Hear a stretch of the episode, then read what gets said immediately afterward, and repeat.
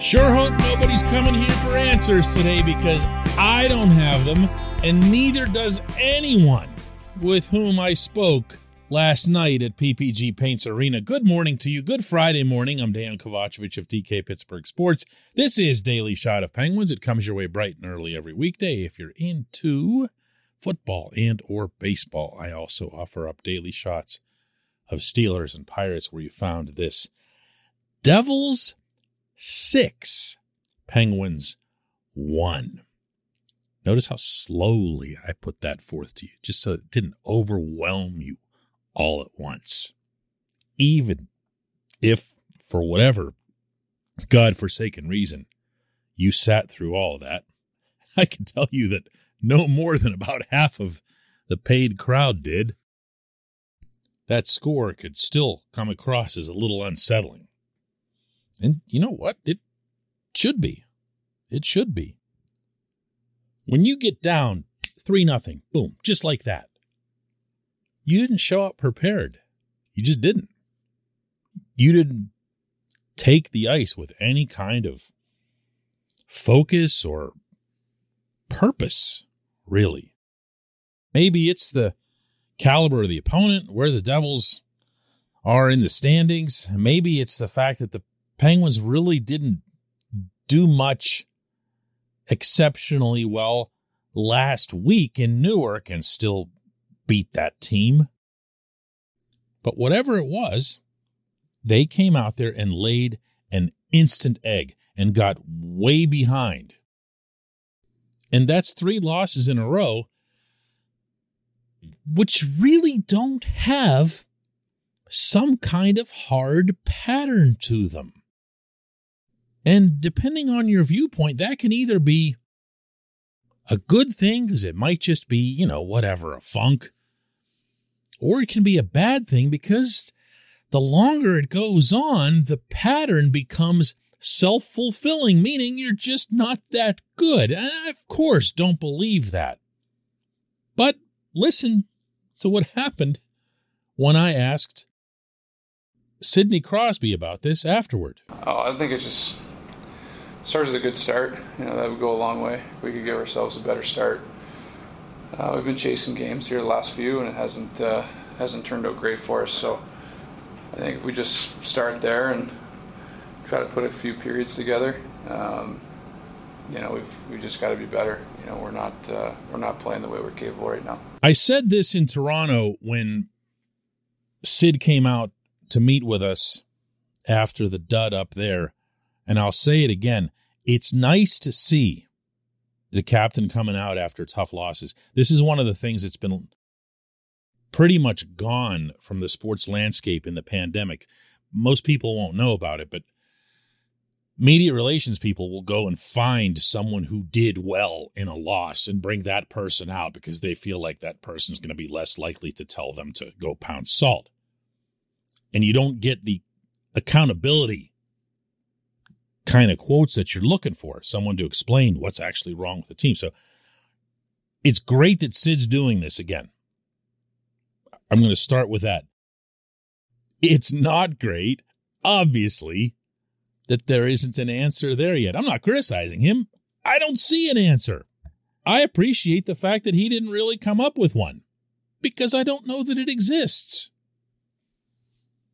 This portion of Daily Shot of Penguins is brought to you by the good people at the Greater Pittsburgh Community Food Bank, where they're committed to providing food for all of our neighbors in need across Western Pennsylvania.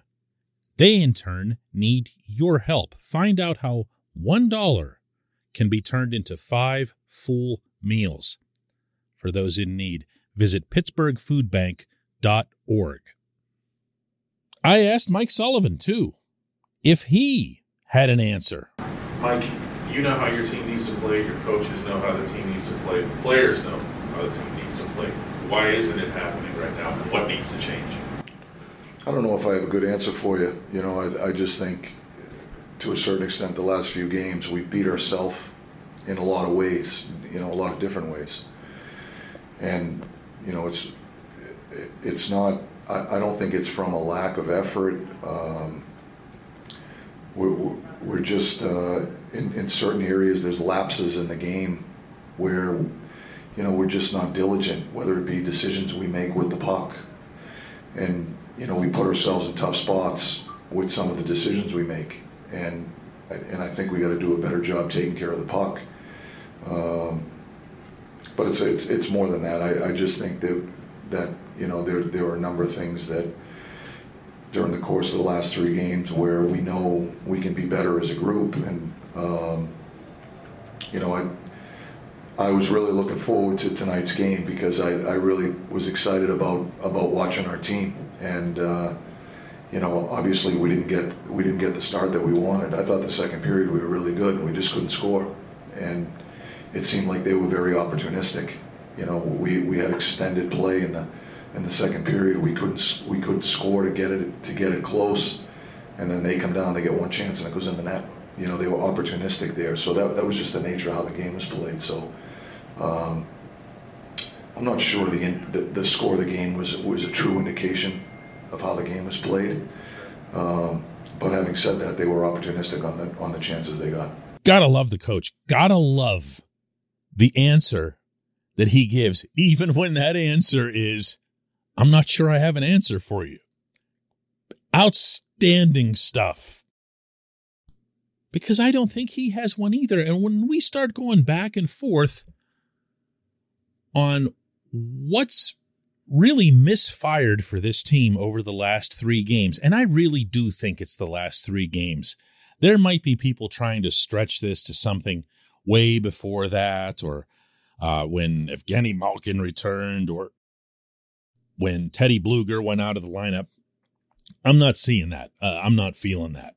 I'm seeing three games. I'm feeling three games for the simple reason that, as you heard me say to Sullivan in that audio, they know what they're supposed to be doing. They know what it's supposed to look like. They know the confidence, collectively and individually, with which they expect themselves to perform. None of this is a mystery to any of them, but it's not getting done. It's not getting done. And as a result, at the risk of repeating the refrain that I began to push even after the first of these three losses in Toronto, I really feel like it's time to see some different people passing through this lineup. There's no sense on this hockey team that if I play a lousy game, I'm not going to play in the next one. You can ask me how I know that, and I can answer this one with authority, and that is I'm looking at them. I'm looking at what they're doing out there. I'm looking at how they handle 4 1, 5 1, 6 1. You know who got ticked off last night? Sid chased after a couple different devils. Thought he was going to crack one of them right through his spine from behind. Jeff Carter probably is going to end up getting supplemental discipline over this, but just viciously, I thought, cross checked some dude in the face. Got a double minor for it and thought he was lucky to get that. But at least they didn't fall asleep. Gino didn't fall asleep either. Evgeny Malkin scoring the only goal and responsible for a lot of the offense. That's not to say that any of these guys were great either, but at least you saw something. Where's your energy supposed to come from in these situations? Has hockey changed that much that you don't expect a jolt from your bottom six in some form? The Penguins needed a lift from their fourth line after the Devils had taken a couple goal lead and they go out there and they give one up too. On a lapse, on a giveaway. Evan Rodrigues had a giveaway for a goal. These people are scoring zero goals. They're producing zero offense, and they haven't even really been all that good at the defensive stuff, including the penalty killing, since Teddy went out if you want to look for longer term patterns. This is when you start making people feel uncomfortable. When they come to the rink, when they leave the rink. If you have scored no goals or one goal over a span of, I don't know, several months, you should be quaking in your shoes, walking back to the car after the game. That isn't happening right now. And again, none of us needs to be a fly on the wall to figure that out. Just watch the games. Your energy shouldn't be coming from your generational superstar. When we come back, just one question.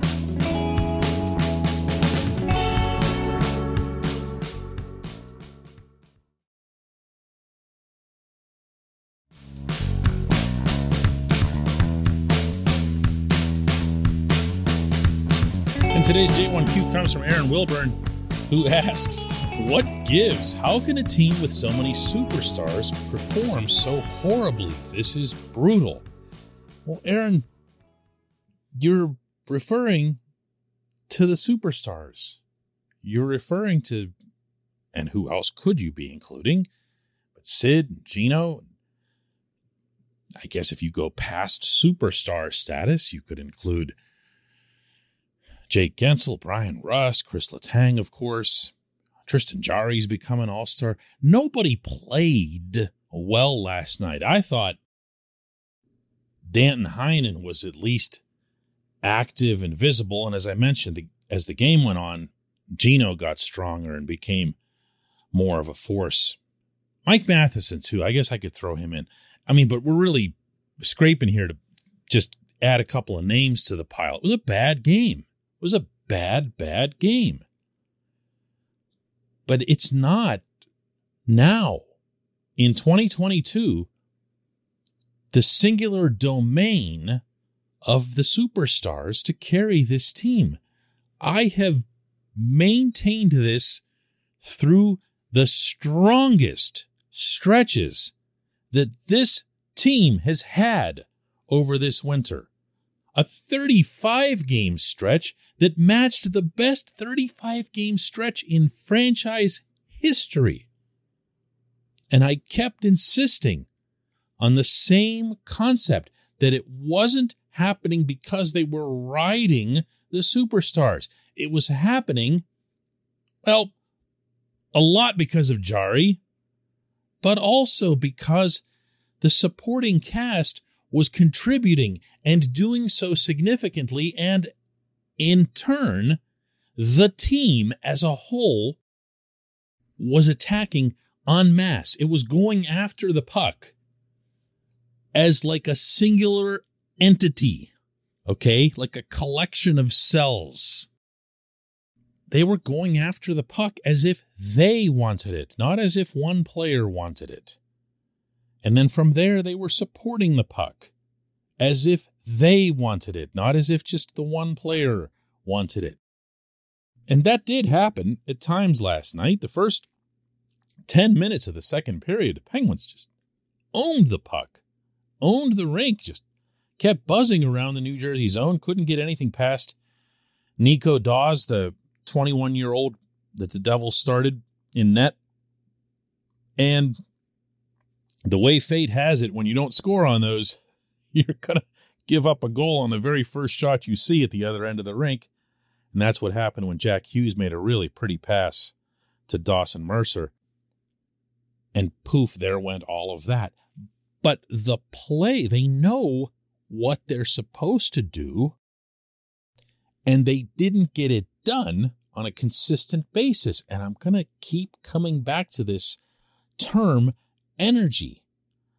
This is where you need a line or two lines that go out there and just swing the game, make a difference, surprise us a little bit, get one into the back of the net every once in a blue moon.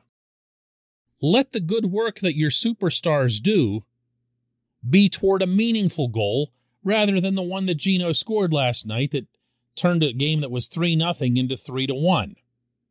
I mean, that was nice and all for a few seconds. But your superstar's contributions should count for more than that. And they don't because this team is getting Zippo from its supporting cast. And we'll see. You know, next up are the Rangers tomorrow. Okay. If they play like this, or like they've done in any of these three games against New York, they're going to get smoked. And it's not going to be because of anything they did wrong necessarily. It's going to be because the other guys are pretty good. Do you make changes to the lineup now? Do you wait through the weekend and see how they do against the Rangers tomorrow and then in Columbus on Sunday? I would, but I'm not running the team.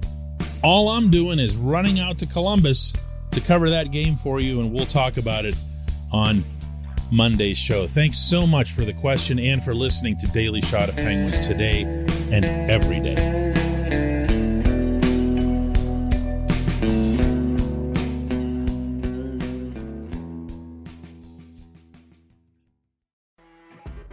You know, when you're listening to a true crime story that has an unbelievable plot twist that makes you stop in your tracks? That's what our podcast, People Are the Worst, brings you with each episode. I'm Rachel. And I'm Rebecca. We're identical twins who love true crime cases that make you say, didn't see that coming, and we hate the people responsible for them. Listen to People Are the Worst now on Apple, Spotify, or wherever you get your podcasts.